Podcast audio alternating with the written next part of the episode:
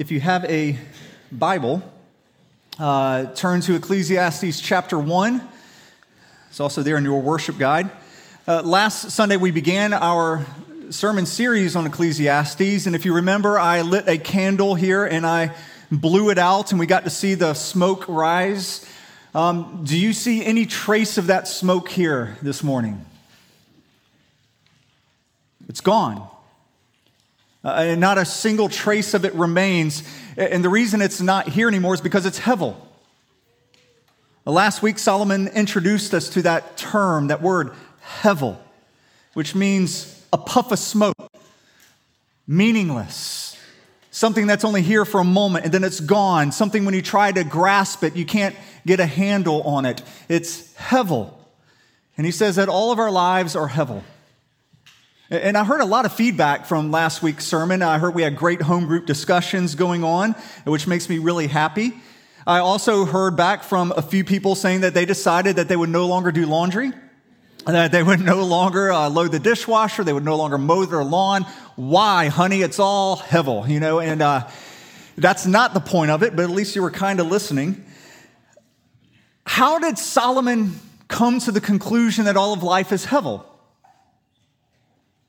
Well, he used all of his money, all of his power, all of his wealth to do an experiment.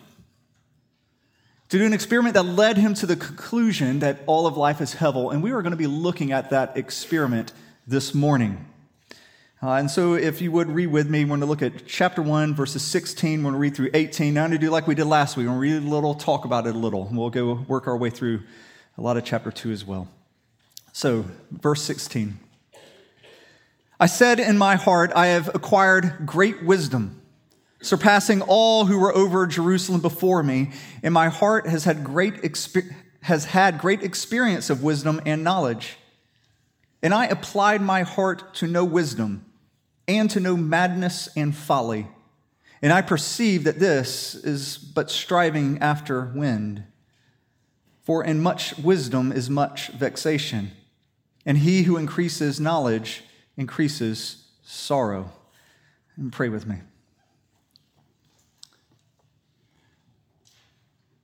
Father, I pray that through your word and through your spirit, you would begin to do new work in us. You'd give us the ability to get off the, the treadmill of life and actually have a real life in which you are doing something new. Jesus, I pray that your call to us would be irresistible, that we would come to you for rest and for refreshment. So, Jesus, I pray that in this time my words would fall to the ground and blow away and not be remembered anymore. Lord, may your words remain and may they change us. we pray this in the strong name of Jesus. Amen. So, it's only fitting that Solomon would begin his sermon uh, his, his quest, I mean, for the meaning of life by talking about wisdom. Uh, but it, notice almost immediately, he goes ahead and he gives us the conclusion that with much wisdom, there, there is vexation. Wisdom only brings vexation, a word you don't even have to look in your dictionary to know what it means frustration, angst. In other words, after listening to all of those podcasts, after uh, reading all of those New Yorker journal entries and articles, all the scholarly books he pored over, his sorrows only increased. The wiser he got, the more sorrow it brought. He, he proved the saying that, that we know ignorance is bliss. Uh, and you might be wondering, how in the world can Solomon say this? After all, he wrote the Proverbs, which are all about wisdom. And yes, he did write all about wisdom in the Proverbs. And if you read through Proverbs, one of the things he says is the fear of the Lord is the beginning of wisdom. But notice he does not mention the fear of the Lord here. The Lord's not going to be mentioned anywhere here as he talks about this type of wisdom. And so, what I believe that Solomon is describing here is a worldly wisdom not a godly wisdom. This is a wisdom that does not take God into the equation. And the reason that a worldly wisdom only brings sorrow is because all worldly wisdom can do is bring clarity to the problem, but it is powerless to offer us any solution. Worldly wisdom is like looking through a microscope, and when you look through it, you can see that your cells have some incurable disease, but you're powerless to bring healing. Worldly wisdom has its limits, and I believe that that's the wisdom that Solomon's going to talk about and use here. And he's going to use this wisdom to do a little experiment for us. It's actually not little, it's going to be a pretty huge, great experiment. In chapter 2, Solomon says he's going to pull together all of his wisdom, all his power, all of his resources and wealth to pursue pleasure with everything he has and see if he can find any meaning there. That's the experiment. Look at verses 1 through 3. I said in my heart, Come now, I will test you with pleasure. Enjoy yourself. But behold, this also was Hevel. I said of laughter, It is mad, and of pleasure, what use is it? I searched with my heart how to cheer my body with wine, my heart still guiding me with wisdom, and how to lay hold of folly till I might see what was good for the children of man to do under heaven during the few days of their life. Now, for most of us, uh, there was a time that we begged God, pleaded with Him, prayed to Him to give us the things that we now have and take for granted. Uh, perhaps it was the job that we have, or the salary we now have, or the neighborhood we now live in, or the spouse we have, or children, or maybe the vacation we just took. But likely there was a time, maybe it was five years ago, 10 years ago, that you pleaded with God God, would you just give me these things? And He did. Are you satisfied? Is your soul content? Or do you think you need more of what God has already given you? Are you already thinking of a new five year or another 10 year plan? You have new goals you need to achieve and get to in order to bring some happiness. The, the problem for us is we always think happiness comes when we just get a little bit more, just a little more of what God's already given us. So, what Solomon is going to do here in this experiment is he is going to uh, acquire way, way more than you could ever acquire. And he's going to do way, way more than you could ever achieve. And he's going to see where this leads in the end, would it lead to happiness? And so he goes all in in this experiment. And by going all in, I mean he goes all in. Uh, the more I've thought about this, the more I've realized that what Solomon is actually trying to do here is to recreate the Garden of Eden itself. He's trying to replicate paradise, trying to create a paradise uh, in which there is bounty, there is fruit, there's a, a world of running around naked and unashamed. But this time, there will be no forbidden fruits. This time, there's going to be no restrictions. This time, he will get to do whatever he desires. And so, what you're going to notice is the pronoun I is going to be used over 40 times in this chapter. He will only follow his own desires. But he's, he's recreating the garden here, but with no forbidden fruits. Uh, now, to get things started, Solomon's going to begin throwing the most epic parties that have ever been thrown in the world's history.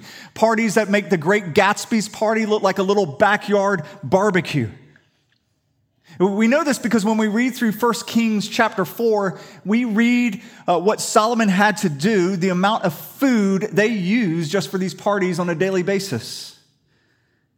We read this in 1 Kings 4 that Solomon's provision for just one day was 30 cors of fine flour, that's 6,500 liters, and 60 cors of meal, 10 fat oxen, 20 pasture fed cattle, 100 sheep, besides deer, gazelles, roebucks. I don't even know what roebucks are, they sound tasty. Uh, and fattened fowl. So, uh, most scholars they say this would have been enough to feed 15 to 20,000 people each day. Every day, 15 to 20,000 people feasting.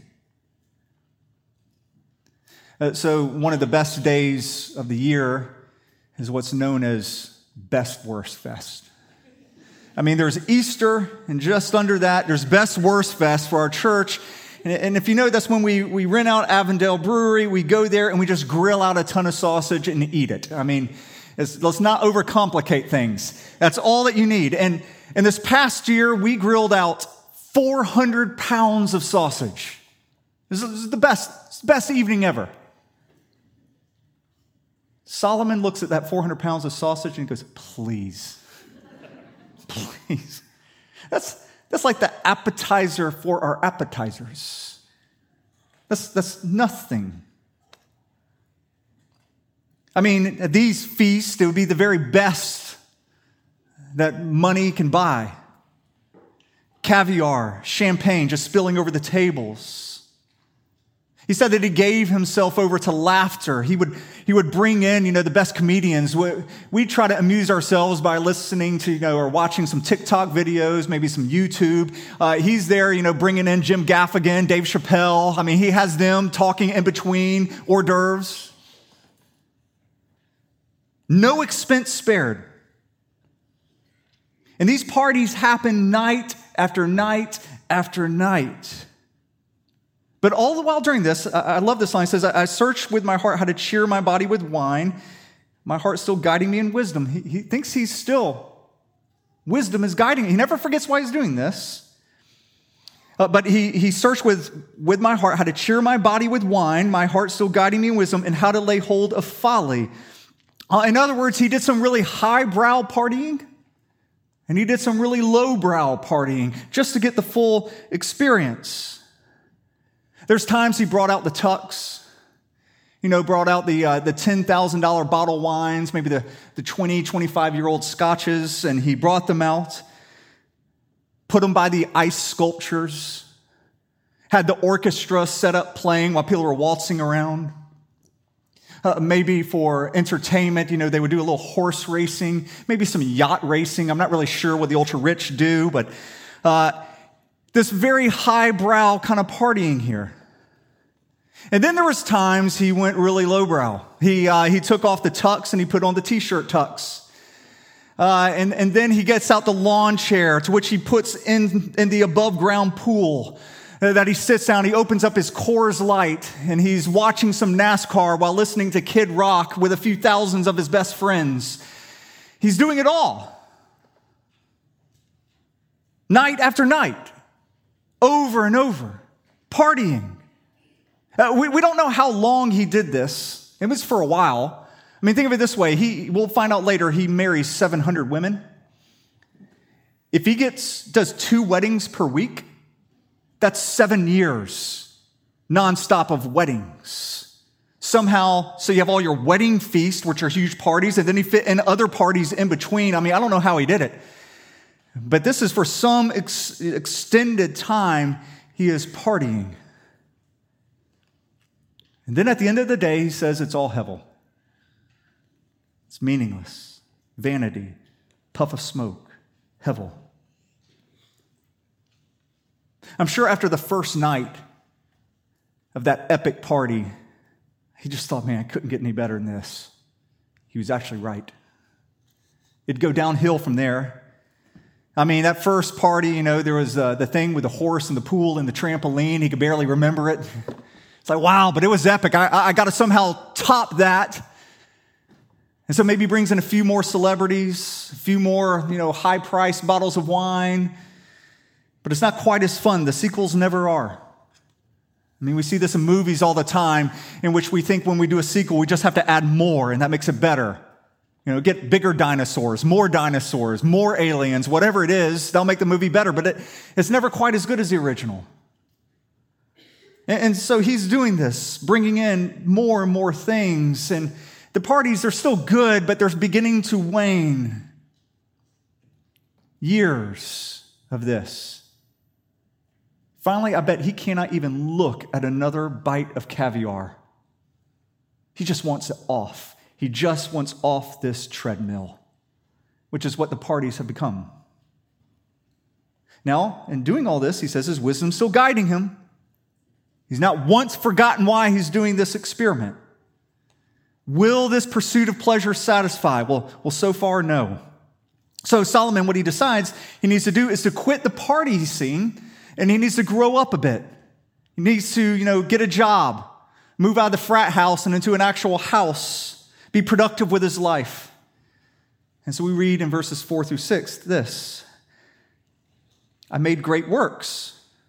I built houses and planted vineyards for myself. I made myself gardens and parks and planted in them all kinds of fruit trees. I made myself pools from which to water the forest of growing trees. Now we know from 1 Kings that Solomon took seven years for him to build the temple, but it took him 13 years to build his house. It was quite a house, and I won't bore you with all of the details about the house, let's just say it's nicer than yours. Nicer than yours you could even dream about. Uh, so he builds this incredible house, but notice it doesn't just say house singular, he built houses. Remember the 700 wives? We read in 1 Kings that he built each of them a house. So he's got, he's got hundreds of houses now. So he's not just building a house, he's building subdivisions, huge, gated, wealthy subdivisions. And then after building these houses, he decides he needs to plant vineyards uh, because apparently he wants to drink his own brand of wine. And then he moves on to doing a little landscaping. And by landscaping, I mean that he built huge gardens and national parks. I mean, Lauren and I, we, uh, this past week, we planted our vegetable garden. We have four tomato plants there. Solomon would come by and be like, I like what you did with it. I mean, the little cages are nice. Have you seen my national park? He built a national park. We, we just planted a little rose bush. He planted a forest. Uh, verse 6 says, it mentions that he built special pools to water these forests. And do you know that if you go to Israel, that you can actually see these pools? They're there to this day. There's three of them. Uh, they actually they collectively hold 160,000 cubic meters of water, which means absolutely nothing to you because you don't know the metric system. It's 43 million gallons. The man planted entire forest. Once again, all Solomon is doing is he's, he's taking the dreams that you have, in which you just think, if I could just have a little bit more, if I could just have a little bit, you know, if Lauren and I were thinking, if we could just have a little bit more land, maybe just plant a few more tomato plants, all we need is just a little bit more. And Solomon's going, I've gone to the end of that road. I did national parks. I planted forest. He's gone so far beyond where I could even dream about. He says it's Hevel. Hevel. I want you to notice the progression here. At least it seems like a progression to me. As he's describing these different things that we pursue, it seems to be it seems to look like he's describing the things we pursue as we naturally get older. You know, first it's being young, partying, then it's moving into a house, getting a job, working hard to build beautiful things and now what we see him do is move on to retirement. where he can sit back and he can enjoy the rewards of his labor. Verses 7 and 8. I bought male and female slaves and had slaves who were born in my house. I had also great possessions of herds and flocks, more than any who had been before me in Jerusalem. I also gathered for myself silver and gold and the treasure of kings and provinces. I got singers, both men and women, and many concubines, the delight of the sons of man. So, after finishing his house and his garden and his parks, he decides he needs to retire and to enjoy these labors. And so he fills his house with servants, even as servants have servants. And what this means is he no longer has to even lift a finger to get what he wanted. I mean, probably woke up to breakfast in bed in which there would be freshly squeezed orange juice from the oranges that were grown in his very own orchard. Uh, then he'd probably get out of bed to move to his very first massage that day. Perhaps a round of golf in where, you know, he would drive around in the royal golf chariot from hole to hole. Once he gets back to cool himself off, he'd get in the pool. Probably get out of the pool and he, he, he wouldn't even dry himself off. All you have to do is just like kind of do this. And servants, you know, are there just drying him off, maybe taking him to his next massage. And then he'd go shopping and he'd buy whatever he wanted. Anything he remotely wanted, he could buy. His closets had closets, his garages had garages. Whatever he wanted, he bought. And then for entertainment in the evenings, we, we read that he'd bring in singers. I love that. I mean, we listen to Spotify. Uh, this man, he, he brought in his favorite artists. You know, he's bringing in Jay Z, he's bringing in Taylor Swift, you know, just singing by the pool. Spared no expense. Then finally, we read that he got many concubines. And Of course, this is what Solomon is known for. He had 700 wives, and then he had a harem of 300 concubines. I mean, he would have looked at Hugh Hefner and he would have yawned. Really? That's it? Uh, in 1 Kings, we read that he loved marrying women of all different ethnicities, meaning he, uh, he wanted to marry women of every skin color, every shape, and every size. In other words, hear, hear, hear this, men. Every sexual fantasy that Solomon had, he fulfilled. Everything his eye wanted and desired, he got. 1,000 women there for his pleasure. Verse 9 So I became great. I bet you did after throwing all those parties. Everyone's your friend. And I surpassed all who were before me in Jerusalem. Also, my wisdom remained with me. Now, remember, like, this cannot be godly wisdom. I cannot think of having 700 wives as being godly wisdom. I think he's talking about worldly wisdom here. But he never forgot what he was doing and why he was doing it. Verse 10 And whatever my eyes desired, I did not keep from them. I kept my heart from no pleasure, for my heart found pleasure in all my toil, and this was my reward for all my toil. Once again, Solomon was trying to recreate the Garden of Eden with no restrictions, no forbidden fruit. And what did he learn from this experiment? Well, his conclusion is a little controversial. Uh, it's certainly unpresbyterian, certainly unlutheran, because he said it was a lot of fun. He said, You know, uh, gosh, you know, all the drinking, the partying, the materialism, the sex, it brought pleasure. It was fun. I mean, it almost sounds unchristian, doesn't it? I mean, I grew up in a youth group. You know, we go to the mall. You know, we'd hand out tracts. You know, on a Friday night, and usually in the parking lot there would be the other youth from the high school I went to, all gathered around, partying, drinking, laughing. And our youth minister would say things like, "You know, only looks like they're having fun. They're really not having fun. what you're doing's fun." Like, it sure looks like they're having fun.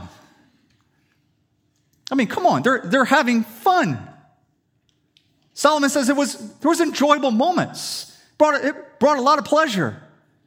I remember listening to an interview with Johnny Cash after he had become a believer, after he had given up uh, the booze, the women, the drugs, and he was talked about living his new lifestyle. And this person interviewing him asked him if there was anything he missed. And he gets kind of this far off look in his eye. He goes, Man, I miss the drugs. It's like, what? Man, I miss it. Like, are you allowed to say that as a believer? He's like, there were some really enjoyable moments there. Drugs brought him some form of pleasure. So, Christians, let's not be so foolish as to say that those things are not any fun. I mean, the world already thinks we're killjoys. It's why if ever I'm going to a party where I don't know people, I try my best to never let anyone know I'm a pastor. Uh, and, you know, so they're always asking, hey, so what do you do for a living? Work with people. yeah, like, like, how? What do you work? I, I teach. Where do you teach? I'm a pastor at Redeemer Community. It's like, the music stops. All eyes look, party comes crashing down. Because that's how the world thinks of Christians. We're out, we're killjoys. Not at all. We just know that that can't be all there is. Got to be more than that. Yeah, Solomon had fun. He had moments of fun, but it's not the final word. Verse 11. Then I considered all that my hands had done and the toil I had expended in doing it and behold, all was hevel, and a striving after the wind, and there was nothing to be gained under the sun. Solomon says, Yeah, I had some pleasurable moments. And then they kept decreasing and decreasing and decreasing until finally it became misery. Which is why he would then abort it and then he would go on to something else and then it would the pleasure would decrease and decrease and decrease and then he would abort it and he'd go on to something else and he kept going to the next thing and to the next thing and to the next thing. And now that he's coming to the end of his life he realizes all of his toil and energy he never got off the treadmill. All along he spent his whole life on a stinking treadmill going nowhere profiting nothing still unsatisfied. All of life is hevel. Now, why didn't this little Garden of Eden he created, why didn't it satisfy? Well, because yes, I mean, he, he, he got everything he wanted with no restrictions, but here was the thing God wasn't there. That's the difference. There was no, like Adam did, there was no walks with God in the cool of the evening. And what Solomon finally realized here is that a paradise without fellowship with God is actually hell. It's not heaven, it's hell. It's an eternal thirst without ever being able to satisfy it. It's being able to get whatever you want and you keep consuming and consuming and consuming, thinking it's going to finally quench this thirst, but it never does. Hell is being able to get whatever you want until you no longer want it but you can't imagine your life without it. That's hell. Being able to get whatever you want until you no longer want it, but you can't imagine your life without it. Hell. Hell closely resembles the American dream. John, John Piper famously said that God's greatest adversary is his own gifts. God's greatest adversary is his own gifts. The arch enemy of God is when we take the things that God has given us to enjoy gifts like food and drink and art and sex and entertainment and money, and we take those things and we turn them into ultimate things. Things we believe we must have in order for our happiness. And when we begin to look at the, the gifts instead of looking at the giver, we are forever on the treadmill. We never get off. After Tom Brady won his third Super Bowl, he was being interviewed. Uh, and in the interview, I'll just quote He says, Hey, I know I have three rings, and everybody's telling me this is it. But there has got to be more than this. I mean, this isn't, this can't be this can't be what all it's cracked up to be, can it? The interviewer then asked him, Well, what's the answer? And all Tom Brady could say is, I wish I knew, I wish I knew. Three more championships and a divorce later, he's still asking the same question, still doesn't know the answer. Do you know the answer? Do you? If Solomon, in all of his wisdom, couldn't give us that satisfaction, couldn't give us the meaning of life here, who can? Well, in Matthew chapter 2, Jesus is talking to the wisest people of his day, and he says these words The queen of the south will rise up in judgment with this generation and condemn it. For she came from the ends of the earth to hear the wisdom of Solomon.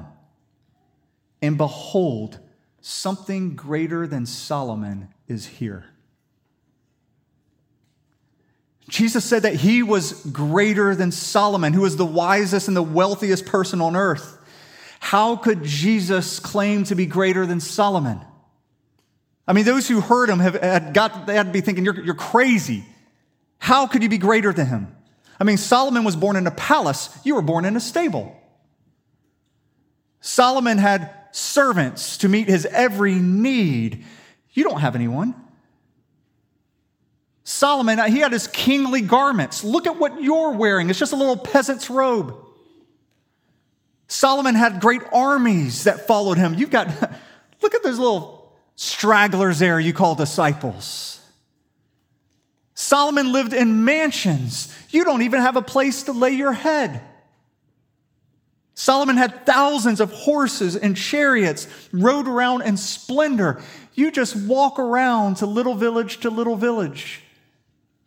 How could you, Jesus, possibly claim to be greater than Solomon? And the answer is this Solomon could never quench his own thirst, let alone anyone else's. Yet Jesus, over and over again, would tell people, Come to me and be satisfied. Come to me and drink water that will truly quench the thirst of your soul. No one else spoke like that. We saw Jesus do that with the woman at the well. We all remember that story in John chapter 4. He, he asked that woman, he's like, Why do you come here day after day and keep pulling water up and drinking it? You know that water, every time you drink it, you're still thirsty, aren't you? I can give you water in which you will never thirst again. Jesus might as well have been talking to Solomon Solomon, why do you keep going to the wells?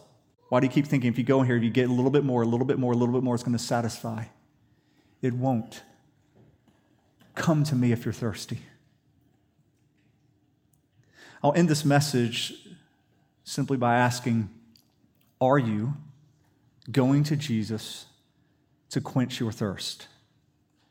Or are you still on the treadmill, thinking if I just get a little bit more, just get a little bit more, just get a little bit more, I'll finally be satisfied.